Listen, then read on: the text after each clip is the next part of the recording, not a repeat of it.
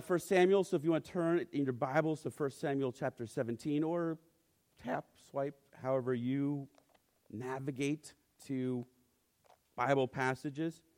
It's uh, about a third of the way through your Bible, maybe a quarter of the way through your Bible. That's not going to help you. Use the table of contents, that's what it's there for. 1 Samuel 17, we're going to do most of the chapter. We're going to leave a few verses for uh, after Christmas.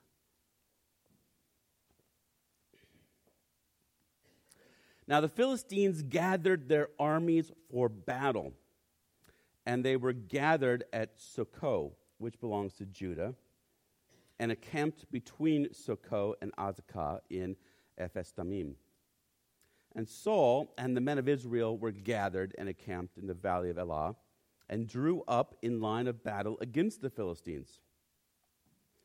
And the Philistines stood on the mountain on the one side and Israel stood on the mountain on the other side with a valley between them.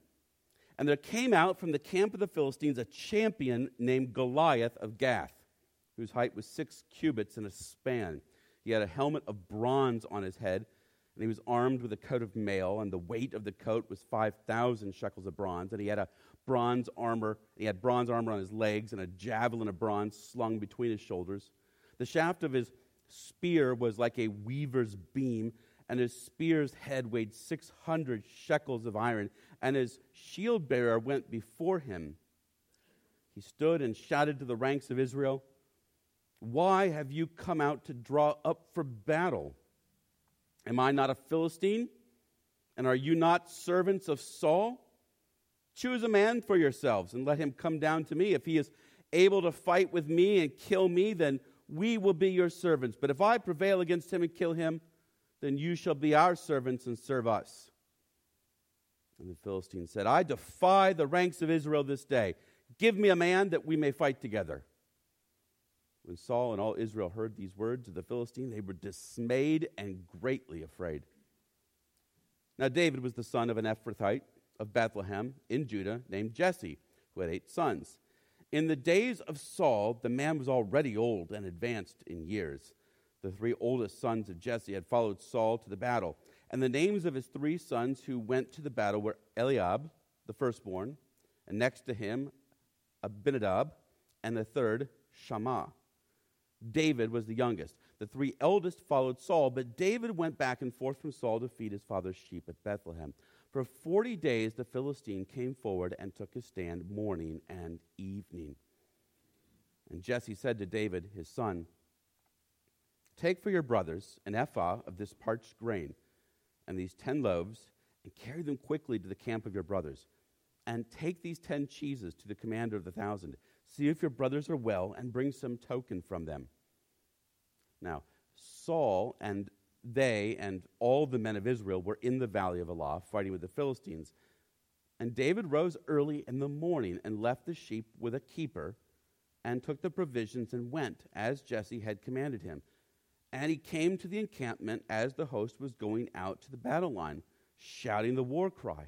And Israel and the Philistines drew up for battle, army against army. And David left the things in charge of the keeper of the baggage and ran to the ranks and went and greeted his brothers. As he talked with them, behold, the champion, the Philistine of Gath, Goliath by name, came up out of the ranks of the Philistines and spoke the same words as before, and David heard him. All the men of Israel, when they saw the man, fled from him and were much afraid. And the men of Israel said, Have you seen this man who has come up? Surely he has come up to defy Israel. And the king will enrich the man who kills him with great riches and will give him his daughter and make his father's house free in Israel. And David said to the men who stood by him, what shall be done for the man who kills the Philistine and takes away the reproach from Israel? For who is this uncircumcised Philistine that he should defy the armies of the living God? And the people answered him in the same way So shall it be done to the man who kills him. Now, Eliab, his eldest brother, heard when he spoke to the men, and Eliab's anger was kindled against David. And he said, Why have you come down? And with whom have you left those few sheep in the wilderness? I know your presumption and the evil of your heart, for you have come down to see the battle. And David said, What have I done now? Was it not but a word? And he turned away from him toward another and spoke in the same way, and the people answered him again as before. And when the words that David spoke were heard, they repeated them before Saul, and he sent for him. And David said to Saul, Let no man's heart fail because of him. Your servant will go and fight with this Philistine. And Saul said to David, You are not able to go against this Philistine to fight with him, for you are but a youth. And he has been a man of war from his youth. But David said to Saul, Your servant used to keep sheep for his father. And when there came a lion or a bear and took a lamb from the flock, I went after him and struck him and delivered it out of his mouth. And if he arose against me, I caught him by his beard and struck him and killed him. Your servant has struck down both lions and bears, and this uncircumcised Philistine shall be like one of them for he has defied the armies of the living God. And David said, The Lord who delivered me from the paw of the lion and from the paw of the bear will deliver me from the hand of this Philistine. Saul said to David, Go, and the Lord be with you. Then Saul clothed David with his armor. He put a helmet of bronze on his head and clothed him with a coat of mail. And David strapped his sword over his armor, and he tried to go, he tried in vain to go, for he had not tested them. Then David said to Saul, I cannot go with these, for I have not tested them. So David put them off. And then he took his staff in his hand and chose five smooth stones from the brook and put them in his shepherd's pouch. His sling was in his hand as he approached the Philistine. And the Philistine moved forward and came near David with his shield bearer in front of him. And when the Philistine looked and saw David, he disdained him, for he was but a youth, ruddy and handsome in appearance. And the Philistine said to David, Am I a dog that you come to me with sticks? And the Philistine cursed David by his gods. The Philistine said to David, Come to me, and I will give your flesh to the birds of the air and the beasts of the field. Then David said to the Philistine, You come to me with a sword and with a spear and with a javelin. But I come to you in the name of the Lord of hosts, the God of the armies of Israel, whom you have defied. This day the Lord will deliver you into my hand, and I will strike you down and cut off your head. And I will give the dead bodies of the host of the Philistines this day to the birds of the air and to the wild beasts of the earth, that all the earth may know that there is a God in Israel and that all this assembly may know that the Lord saves not with sword and spear, for the battle is the Lord's, and he will give you into our hand. When the Philistine arose and came and drew near to meet David, David ran quickly toward the battle line to meet the Philistine. And David put his hand in his bag and took out a stone and slung it and struck the Philistine on the forehead. The stone sank into his forehead, and he fell on his face to the ground. So David prevailed over the Philistine with a sling and with a stone and struck the Philistine and killed him. There was no sword in the hand of David. Then David ran and stood over the Philistine and took his sword and drew it out of its sheath and killed him and cut off his head with it. When the Philistines saw that their champion was dead, they fled. And the men of Israel and Judah rose with a shout and pursued the Philistines as far as Gath and the gates of Ekron, so that the wounded Philistines fell on the way from Sha'araim as far as Gath and Ekron. And the people of Israel came back from chasing the Philistines, and they plundered their camp. And David took the head of the Philistine and brought it to Jerusalem. But he put his armor in his tent.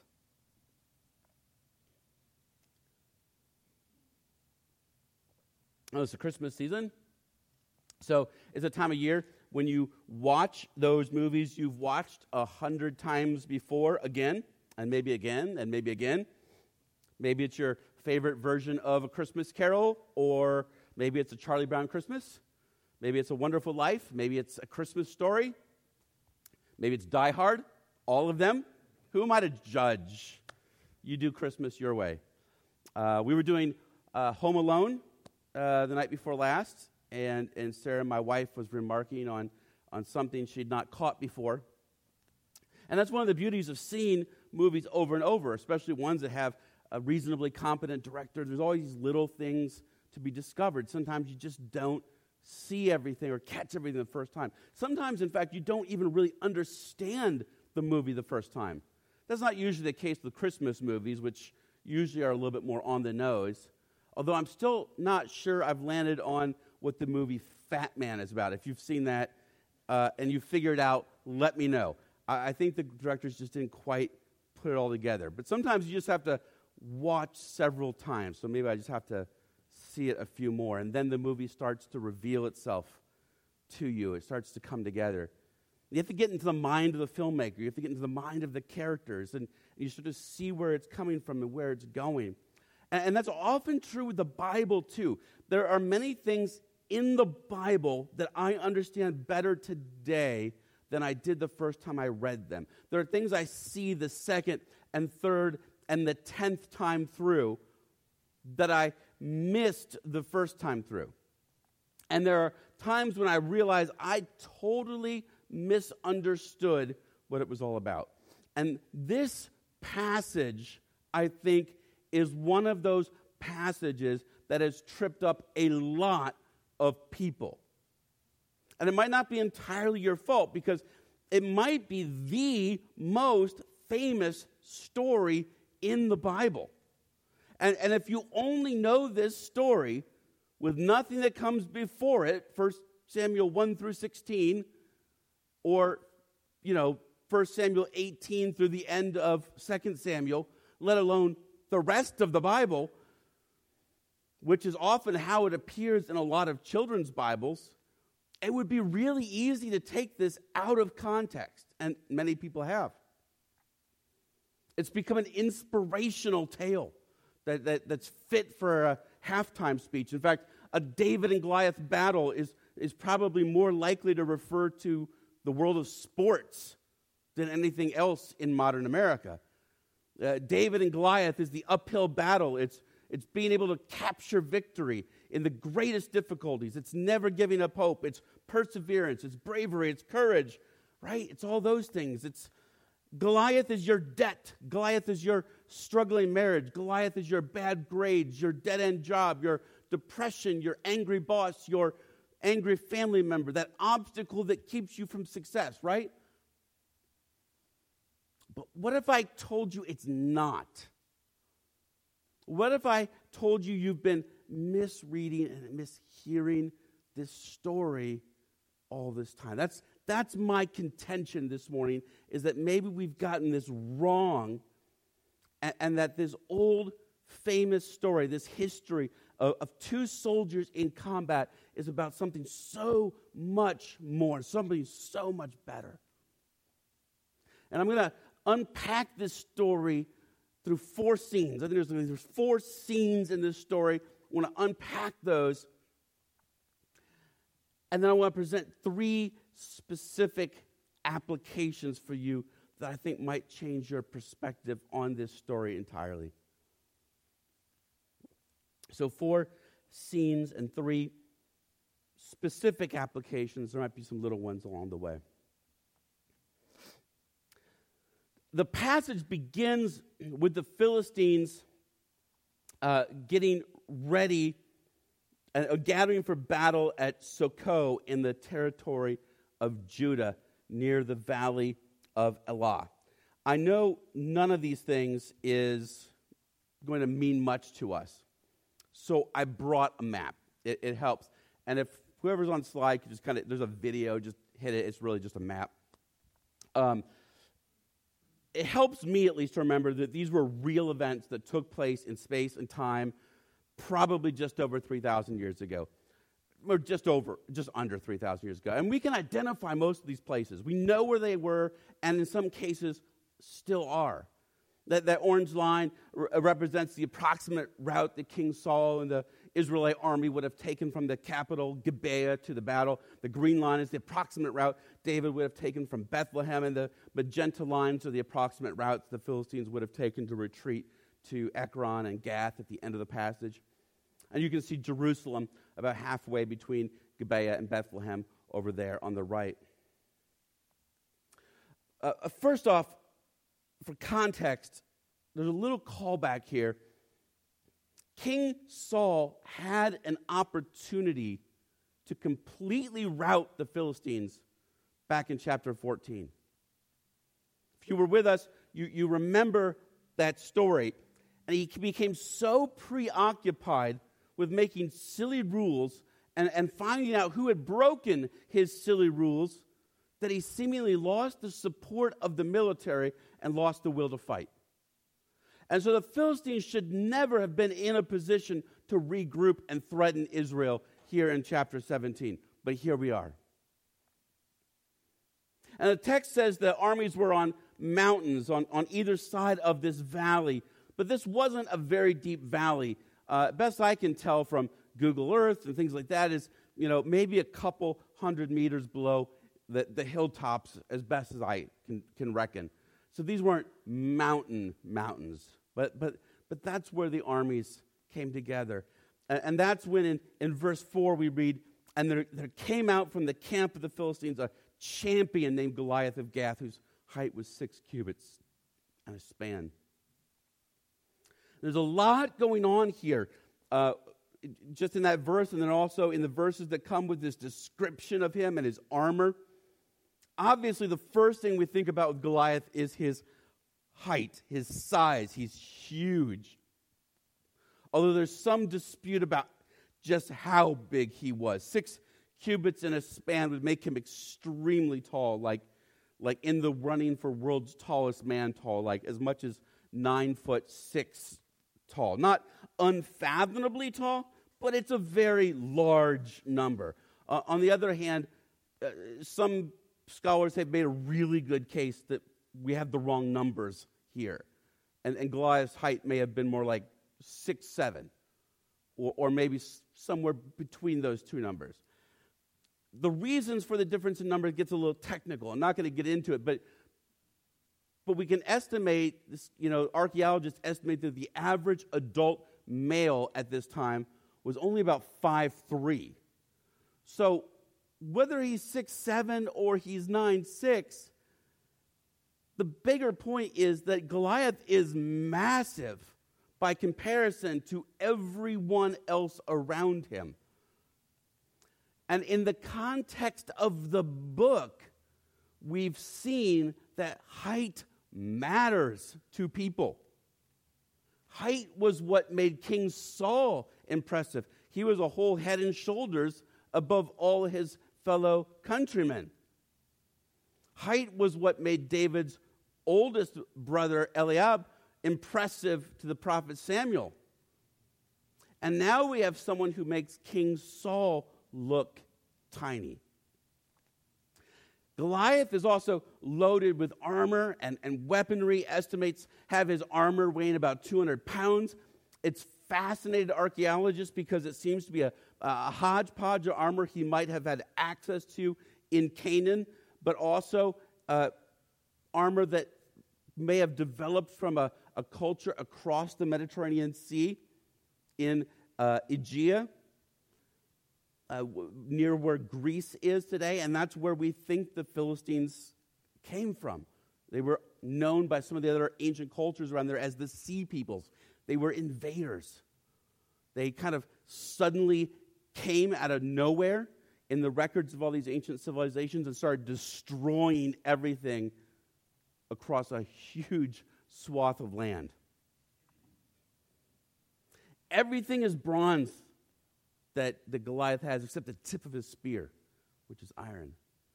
And it's a reminder, it's a little piece, it's a little nugget. This is the beginning of the Iron Age.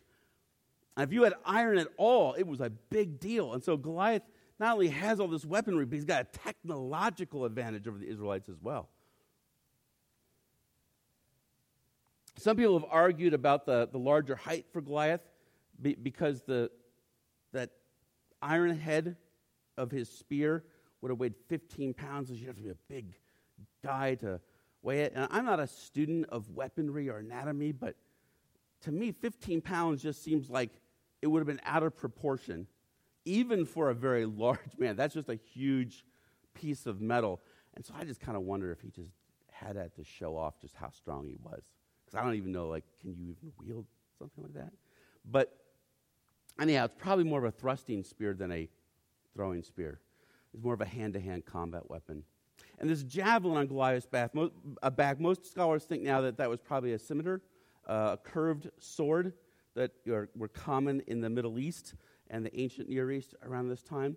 And, and he has a shield with his own personal shield bearer, which means it was a large shield, large enough to protect the entire body.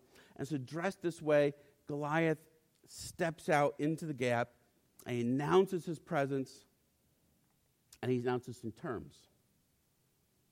He's called a, a champion, which literally means the man who stands between two. That is, the man who stands between two armies.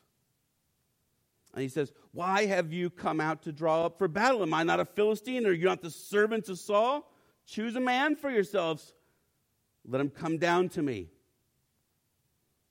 In the ancient world, it was not unheard of that you would send out your best soldier with the idea that the individual soldiers could settle the dispute and save a lot of blood, sweat, and tears. The idea is not unheard of. There isn't that much evidence, though, for this kind of combat in this part of the world, in Canaan. But then again, the Philistines weren't from this part of the world, were they? They had invaded that land from across the sea. They came from this Aegean region, what we would call Greece today. And so some have speculated that this might not have been part of Israel's history, might have been part of their hesitancy to fight Goliath. They weren't familiar with this idea of combat. Plus, Goliath is huge. So you put those two things together, this does not sound like a good day. He's well equipped, he has his own attendant to carry a shield. He was intimidating in every single way. But like we learned in chapter 16, God does not look on the outward appearance, but looks on the heart. So, having already learned that lesson, that is going to be put to the test in this chapter. But the Israelites, they're terrified. They don't know what to do with this. They know they aren't going to meet this giant man out in combat. Instead, they're dismayed and greatly afraid. So that's the, that's the opening scene. It sets up the conflict, and it is a big conflict. It's the Philistines again, and it's the Philistines at their most personally intimidating, and it's the Israelites, God's chosen people, without an answer. Well, that scene shifts quickly away from the battlefield back to Bethlehem, about 15 miles away. And we're reminded of David, the son of Jesse. And Jesse's now quite old. And you might be too if you had eight children, and the last of which is on the verge of adulthood. David isn't at the battle. Now, by Jewish law, the age for war was 20. So that tells us that David is probably still a teenager. His brothers, at least his oldest ones, are on the front lines. We know from chapter 16 that David has been conscripted by Saul and put into his service as a musician and an armor bearer. But with the country at war, excuse me, he's going back and forth between serving Saul and helping to manage the family farm with his father's advancing age. And his dad sends him to the front lines with provisions for the family, but also for their commander. It's a, it's a reminder that this is a time when, when Israel was not really organized. They didn't have a giant, extensive tax system. There was no payment for the troops. If they were going to eat, or at least if they were going to eat well, it was literally going to come from family sending it to them. I guess we still do this today. We send care packages to our troops, but this is kind of another level. If you're sending grain to your sons to eat, right? And David's dad is concerned about more than just his kid. He's, he's sending food to the commander of, of the troops. He, he wants to see that his people, his nation, his nation's army is taken care of. But we get the idea that these troops are definitely outmatched. And Goliath or no Goliath, the odds are stacked against Israel once again. And David gets up early in the morning. He ensures that the sheep are protected by another shepherd. He makes a 15 mile trek in time for the troops to muster in the valley and for Goliath to make his morning announcement to the Israelite troops. So he may be a young man, but you can see just what type of young man he is. He's prepared, he's taking care of everybody, he's early, he's a model of responsibility and care and concern. But Goliath came out to taunt and to challenge them to battle. And once again, they cowered in fear. But David, seeing this for himself, is he's curious. And he wants to know what's going to be done for the man who kills this Philistine and takes away the approach from Israel. Who is this uncircumcised Philistine that he should defy the armies of the living God? And his question underlines that this is not merely about Goliath. There are bigger things at stake as far as David is concerned. Goliath has reproached Israel, so there's a national interest at stake. He, but he calls Goliath an uncircumcised Philistine. Circumcision was the mark or the symbol of Israel's covenant with God.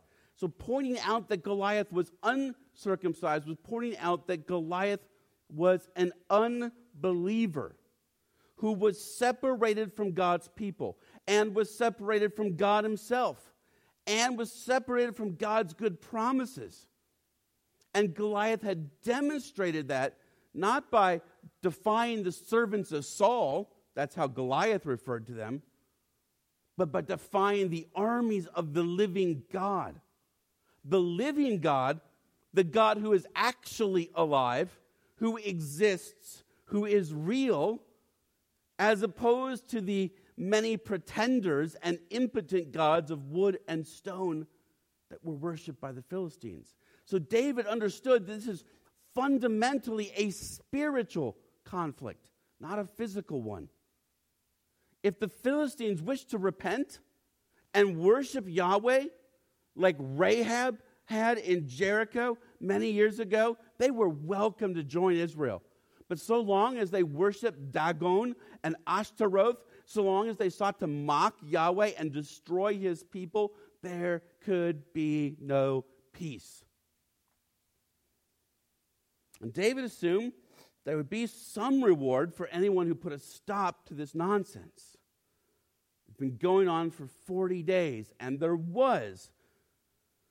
King Saul would give his daughter in marriage to that man, essentially bringing that man into the royal family and making that man's family free. It says probably free from any sort of taxation or penalties from the, the king. And so, boy, what a way to protect your own family's legacy, which seems to be what David is very concerned about by watching for his father's sheep and caring for his own brothers on the battlefield he has an opportunity to protect his family's honor and legacy.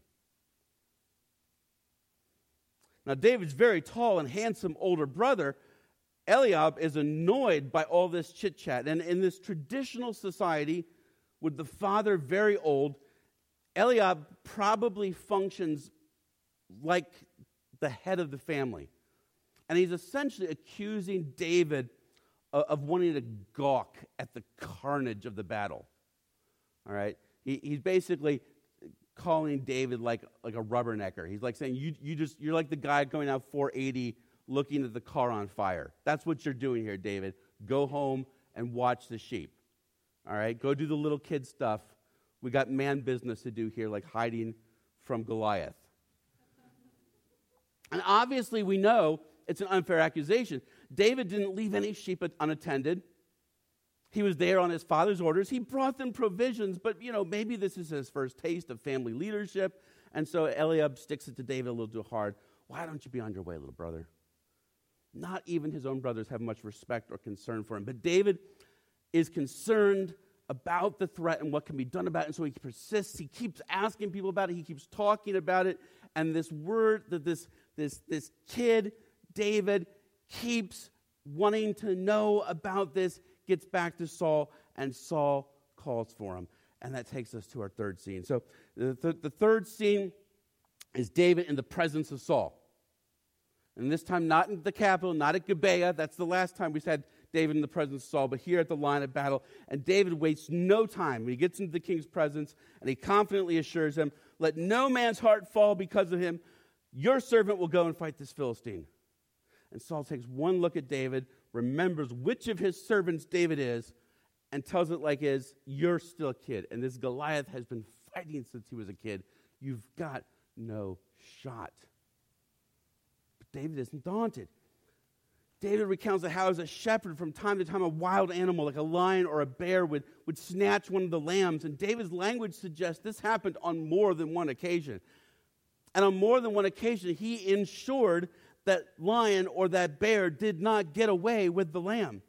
Now, that might sound nuts to us. We're used to having a lot. And when we have something we're worried about losing, we have insurance. But those sheep probably represented the bulk of his entire family's wealth. It was everything. They weren't rich, at least certainly not by any standards that we could comprehend. Each lamb represented his father, his mother, his brothers, their very lives. There was no lost lamb insurance.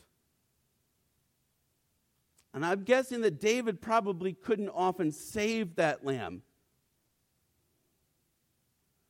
If he got that lion, that lamb was probably already dead. It wouldn't be bred the next year or sold at market, but they could eat it. It was nutrition at a time when meat was rare. He brought toasted grain and cheese to the battlefield. No meat. And that meant another lamb didn't have to be killed. A different lamb could be sold. A different lamb could be bred. A different lamb could be raised to be milked. So it mattered. It mattered. And so he hunted down the animal and killed it. Now, as far as David was concerned, he said, Your servant has struck down both lions and bears, and this uncircumcised Philistine shall be like one of them, for he has defied the armies of the living God. That's some confidence. But where does it come from? Is he just a pretentious youth who doesn't know his place, who doesn't understand risk, who doesn't really understand the length of time he's going to be on this earth and how danger plays out, we'd be forgiven for thinking that. But that's not David's story because here's his reasoning. He says, The Lord who delivered me from the paw of the lion and from the paw of the bear will deliver me from the hand of this Philistine. So, so do you see that? Do you hear that? Yes, David struck down lions and bears. Yes, David is sure he can strike down Goliath, but he doesn't credit his own self. He struck down lions and bears because God delivered him from being killed by them. Well, that makes some sense, doesn't it? Because honestly, that's not an unexpected result if you go into hand to hand combat with lions and bears. You might expect to lose some body parts, you might expect to lose your life. But David knows that even in the ordinary duties of his life, even in the shepherding of his father's flocks of sheep, his survival, his life and death depend solely on God's protecting hand. So it's not just that Goliath is a spiritual battle, all of life is spiritual. And so Saul says the wisest thing that Saul has said in many chapters go and the Lord be with you. Now, Saul didn't even need to say that, though, because of course the Lord is with David. That's how Saul was introduced to David. When Saul's servants told him about this young man in Bethlehem who could play the lyre and could soothe Saul's soul when God would send a troubling spirit on him, Saul was told that above all else, the Lord was with David. And we know that the Spirit of the Lord rushed on David when Samuel anointed him as the new king in Bethlehem. So the Lord was with David. And so Saul puts his armor on David. That's the, the very practical reason for that. There's a couple other suggestions out there, but the practical reason for it that David isn't a soldier. He didn't come dressed for battle. He literally just left that morning his father's flocks of sheep. He's dressed for shepherding, not for soldiering. And Goliath is well equipped, and no one else probably is as well equipped in the Israelite army as Saul. So, if we're going to give this kid a fighting chance, let's at least give him the best armor we've got. So he's got a helmet, he's got a coat of mail. Saul's got a sword too, but David can't manage them. He says he hasn't tested them, which means he simply probably isn't used to using this type of equipment. And maybe in there also is the fact that remember Saul was a big man. And maybe we imagine the armor didn't fit David particularly well. In any event, David takes them off. It's not going to work for him. And so David's going to go to the battle armed as a shepherd. That's what he knows, that's what he's going to do. He was dressed as a shepherd when God saved him from the lions. He was dressed as a shepherd when God saved him from the bears. And so God is going to have to deliver a shepherd from Goliath. And David went down to the brook that wandered through the valley during that wet season, and he found five smooth stones for his pouch to go with his sling, a tool of the shepherding trade. Slings were they were common ancient weapons. I read the evidence suggests they were usually fired underhand, not, uh, not overhand like we oftentimes see in like movies and cartoons. So they're more like softball, softball style uh, rather than, you know, like over the head or something like that. Uh, they could have used rocks anywhere the size of like golf balls to softballs. And, and they often would have fashioned the rocks to be more perfectly uniform. A smoother, more perfectly round stone would obviously fly more true. But you didn't always have that luxury, and David didn't have that luxury that day. The sling stones that archaeologists have found from this period and this region were generally around baseball sized, uh, but being rocks, maybe just about twice as heavy. And while I've seen wildly different estimates of how fast they could be slung, 70 miles per hour seems to be one of the slower estimates I've seen. Some modern throwers can get up to 100, but one of the big factors is how tall you are and how long the sling then is. And, you know, people were shorter back then. That, but you're throwing something twice as heavy as a baseball, the size of a baseball, 70 miles an hour and ancient accounts suggest that the best slingers had something nearing pinpoint accuracy. We are talking about something that was not a toy, it was a deadly weapon. It would have kept a thief or a lion at bay if you saw it first. And so, going out to the brook and leaving Saul's presence, David brings us to the final scene of this passage. And he leaves the brook to meet the Philistine, and Goliath obliges. And when Goliath takes his first look at David, we read he disdained him, for he was but a youth, ruddy and handsome in appearance. And we might imagine that Goliath is disgusted because this neophyte will be his only trophy from the war. There's not going to be a, for Goliath, no heroic battle over a powerful looking combatant like Eliab or King Saul. Instead, it's this small, insignificant, inexperienced teenager. And that's not going to give him much in way, by way of bragging rights back at the campsite tonight. So he's disappointed. But Goliath does his thing and he heaps his insults on David, making fun of his staff that seems like a mere stick to the large man and promising to leave David's body rotting in the field as an undignified death. But David is resolute. He says, You come to me with a sword, with a spear, and with a javelin, but I come to you in the name of the Lord of hosts, the God of the armies of Israel, whom you have defied. This day the Lord will deliver you into my hand, and I will strike you down and cut off your head. And I will give the dead bodies of the host of the Philistines this day to the birds of the air and to the wild beasts of the earth that all the earth may know that there's a God in Israel, that all the assembly may know that the Lord saves not with sword and spear, for the battle is the Lord's, and he will give you into our hand. If you want to understand this passage, if we understand this battle, if, if we want to understand the story of David and Goliath, we need to understand these words because David spells out to him what this is all about. And he makes two points. First, he says David's, or excuse me, says Goliath's weapons, though they're bronze and iron, they're the physical weapons of war. But his weapon, David's weapon, is God. That's where he takes his stand. So you come at me with all these accoutrements of war, but I come at you with the name of the Lord. He, uh, he doesn't say, I come at you with a staff and a sling. He says, I come at you with the name of the Lord.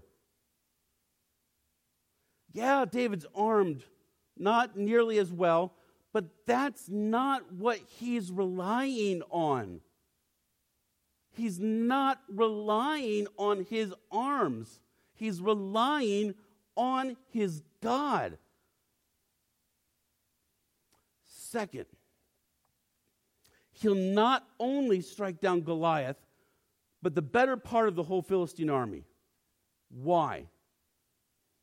Because, in his words, he wants all the earth to know there is a God in Israel, and so that his fellow soldiers will know that it is God who saves and not weapons. In other words, he wants people to know who God is and what God is like so that they trust in God's power. That's his goal. And he's firm on that because the battle is the Lord. David is consumed by God's glory. David's not consumed with his personal glory. David's not consumed with his personal honor. David's not consumed with overcoming the personal obstacles in his life. David is consumed by giving God the glory as far and as wide as he can spread it. That's what this battle is about for him. And so that's what that. That was that. David runs toward the battle. He grabs a stone. He slings it. He does not miss with excellent marksmanship. He hits Goliath in one of the very few places he was unprotected his forehead, probably killed him. It certainly incapacitated him. And David takes Goliath's sword and removes Goliath's head. Yes, it's gruesome, but it was one of those ways that you could prove someone was really, really dead in the ancient world, especially from a few hundred meters away. And with that, this whole idea of one on one combat, winner takes all, falls apart. The Philistines refused to submit to the Israelites, and the Israelites refused to let them live. Even when this was tried in the ancient world, we have no idea how often it actually worked out the way they said it was going to. It may have just been one of those things like they had this romantic idea that they liked how it sounded. We don't know how often they tried it and it actually worked out the way they said it was going to.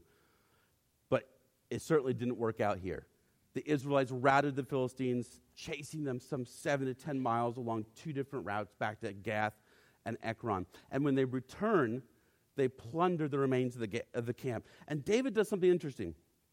I'm not going to spend too much time here, but he takes the head of Goliath to Jerusalem and takes Goliath's armor and puts it in his tent.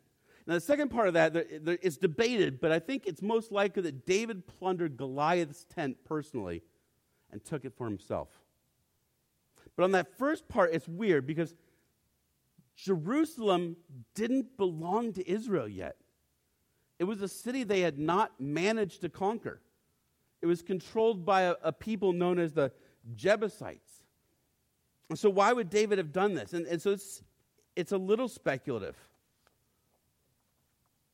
But one suggestion is that by announcing the defeat of the mighty Philistines' mightiest warrior, David was putting the Jebusites on notice that their time was up. Because it was going to be David in just a few years, a few decades, who would be back to take Jerusalem and make it the capital of the kingdom. But whatever David's reasons for going to Jerusalem, it isn't just David who is victorious that day, is it? It's all of Israel. All of Israel is victorious because David defeated Goliath. And that's a great place to jump off for application. I said I have three applications. And so let me start there. And the first one might sound a little familiar if you've been following along because it's similar to the theme from 1 Samuel 14, the beginning of 14. In that passage, in, in chapter 14, verses 1 through 23, Jonathan, King Saul's son, stepped out in faith, faith in God, and as a result, Israel had a great victory over the Philistines. And I suggested that the big idea there was that the Lord saves his people through the faithfulness of one man. Something similar is happening here in, in chapter 17. But I think we can get more specific with the more specific threat that Goliath represented and the more specific hope that David represented. Like I said a moment ago, Goliath represented absolute defiance of the God who made him. He worshiped false gods, he mocked the God of the universe, and his stated goal was to kill David and to make God's people serve him and his people. He wanted to make God's people serve the wicked interests of wicked people. That was his stated goal. This was, like I said, a spiritual battle. David understood that. David was God's chosen king. He wasn't recognized as king yet. Saul was still recognized as the king, but God had rejected Saul and chosen David. God had promised to save his people through David, even though they didn't recognize him yet. In time, that would be more true than David could comprehend. Goliath then was representative of something that troubles all of us, that, that plagues all of us, that, like the Philistines, oppresses us and threatens us over and over to make us its servants and kill us. And that thing is sin. Sin is, at its heart, defiance of God. That is the thing that Goliath embodied. It's a failure to recognize God for who he is and, and to give him his due in worship and obedience. And, and just like Goliath threatened to make Israel his slaves, sin threatens to make us slaves. In fact, it does make us slaves. Jesus said it himself, and he put it very bluntly in, in John 10 8, 10. Truly, truly, I say to you, everyone who practices sin is a slave to sin. Sin has a power over us to, to capture our hearts, to own us, and then to bend us further and further against God. And that's the condition of the human heart. And the Israelites, well, they were already there, weren't they? They were already cowering in fear of Goliath. That, that was just one step away from losing in battle and being slaves of the Philistines. And their fear came from a lack of faith in God. That lack of faith, that lack of belief that God could rescue them was in itself a sin.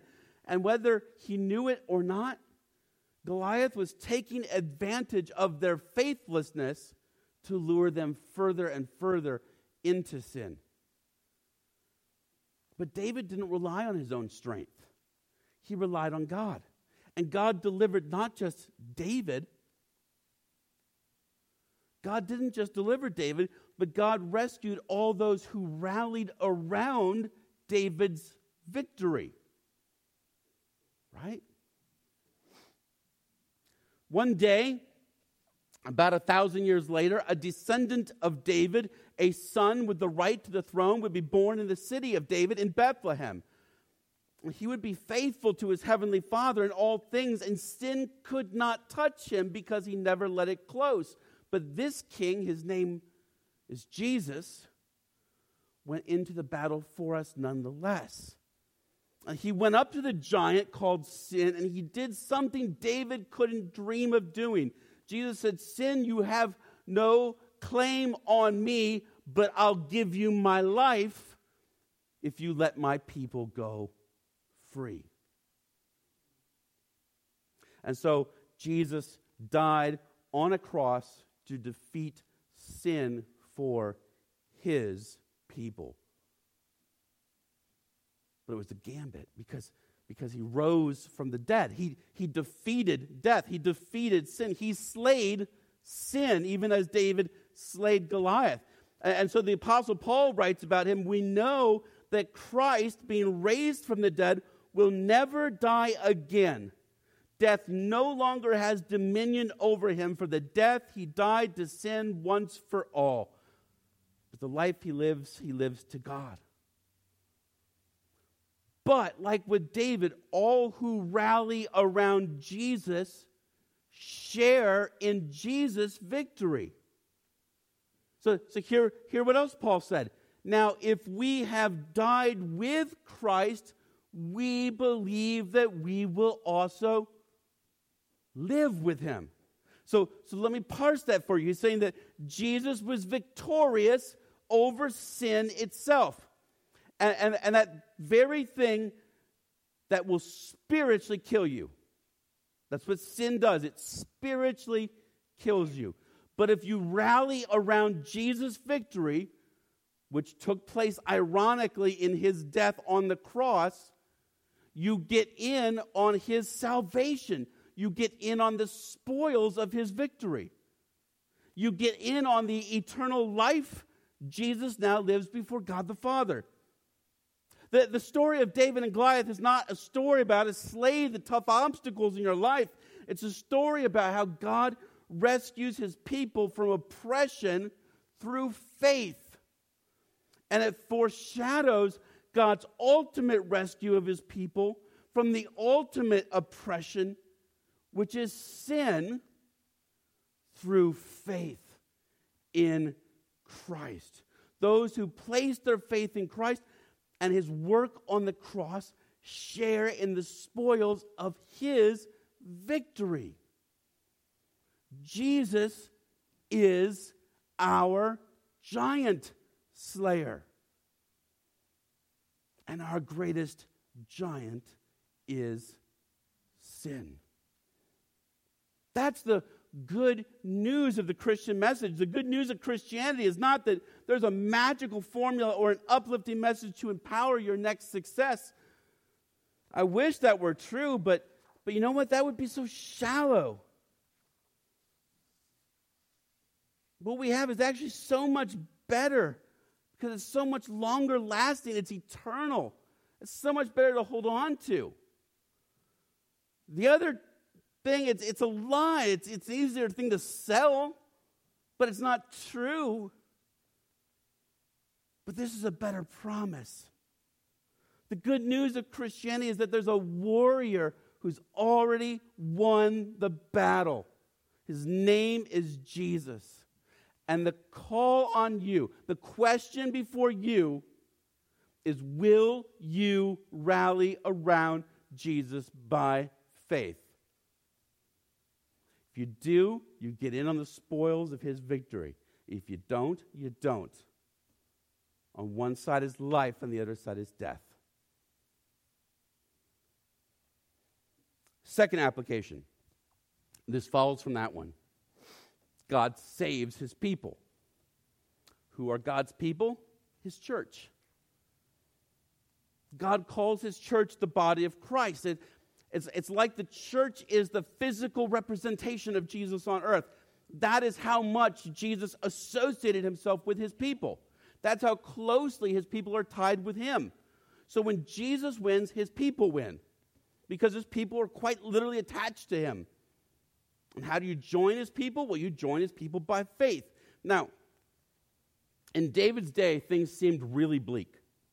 The threat of the Philistines was really real, it was scary.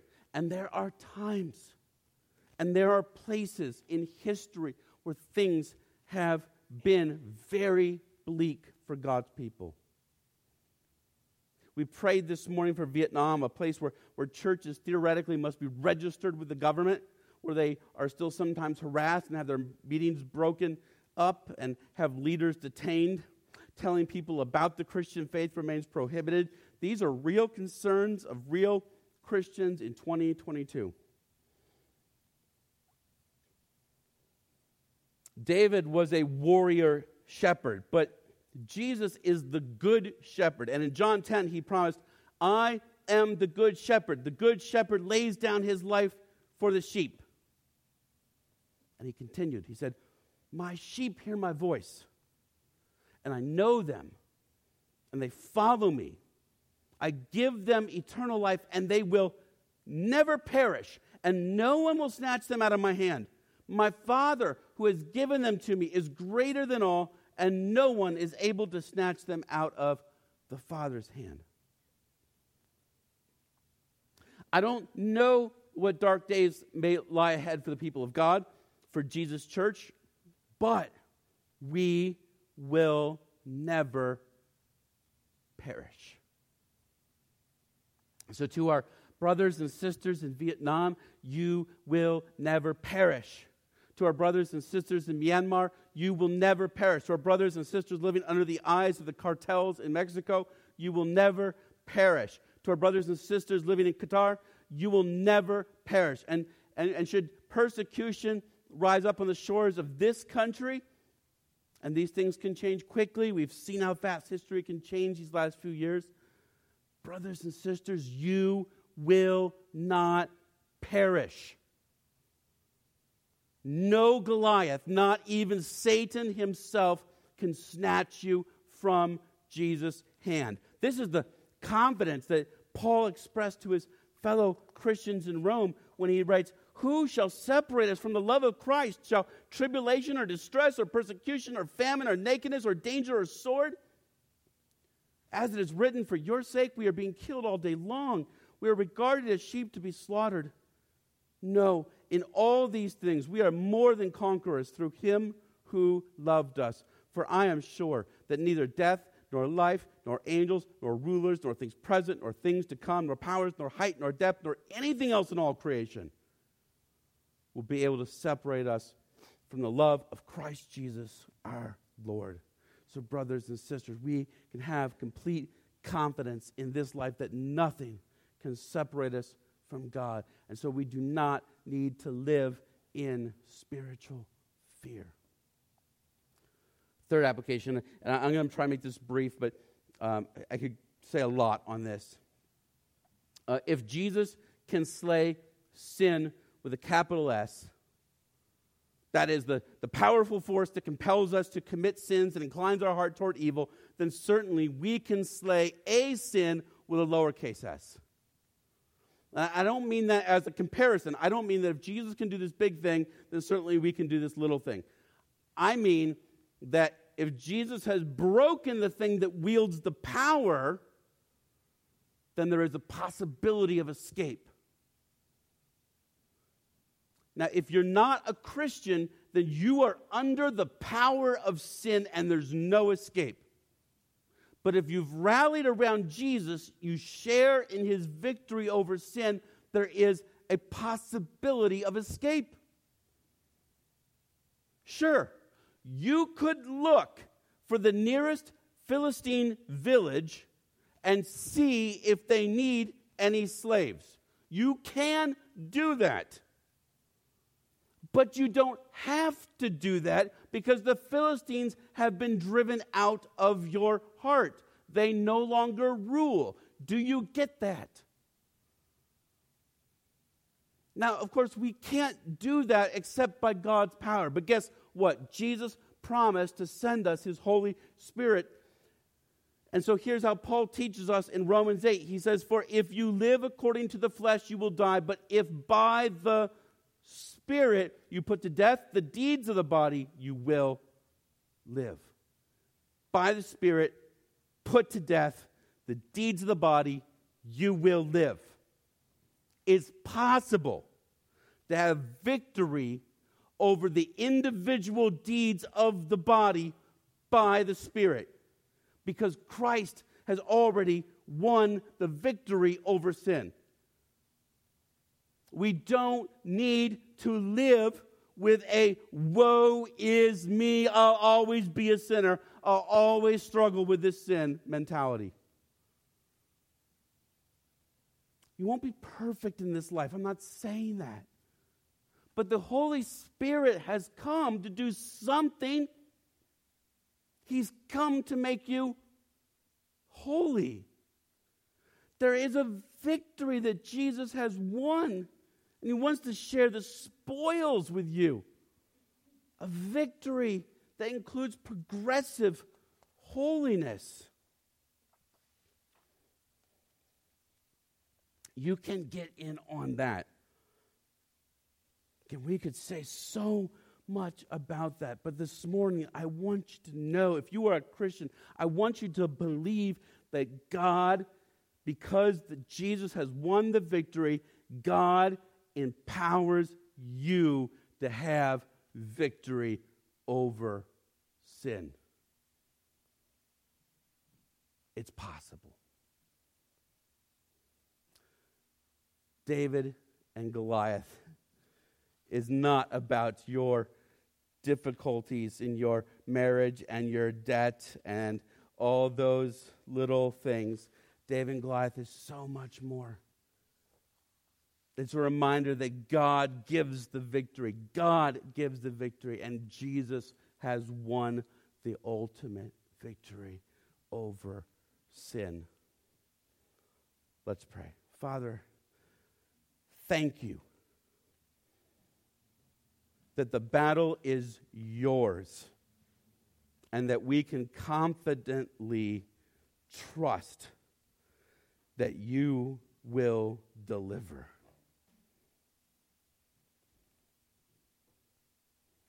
May those who know you rest in it, and may those who do not know you find rest in it. In Christ's name we pray. Amen. Let's sing one final praise to our God.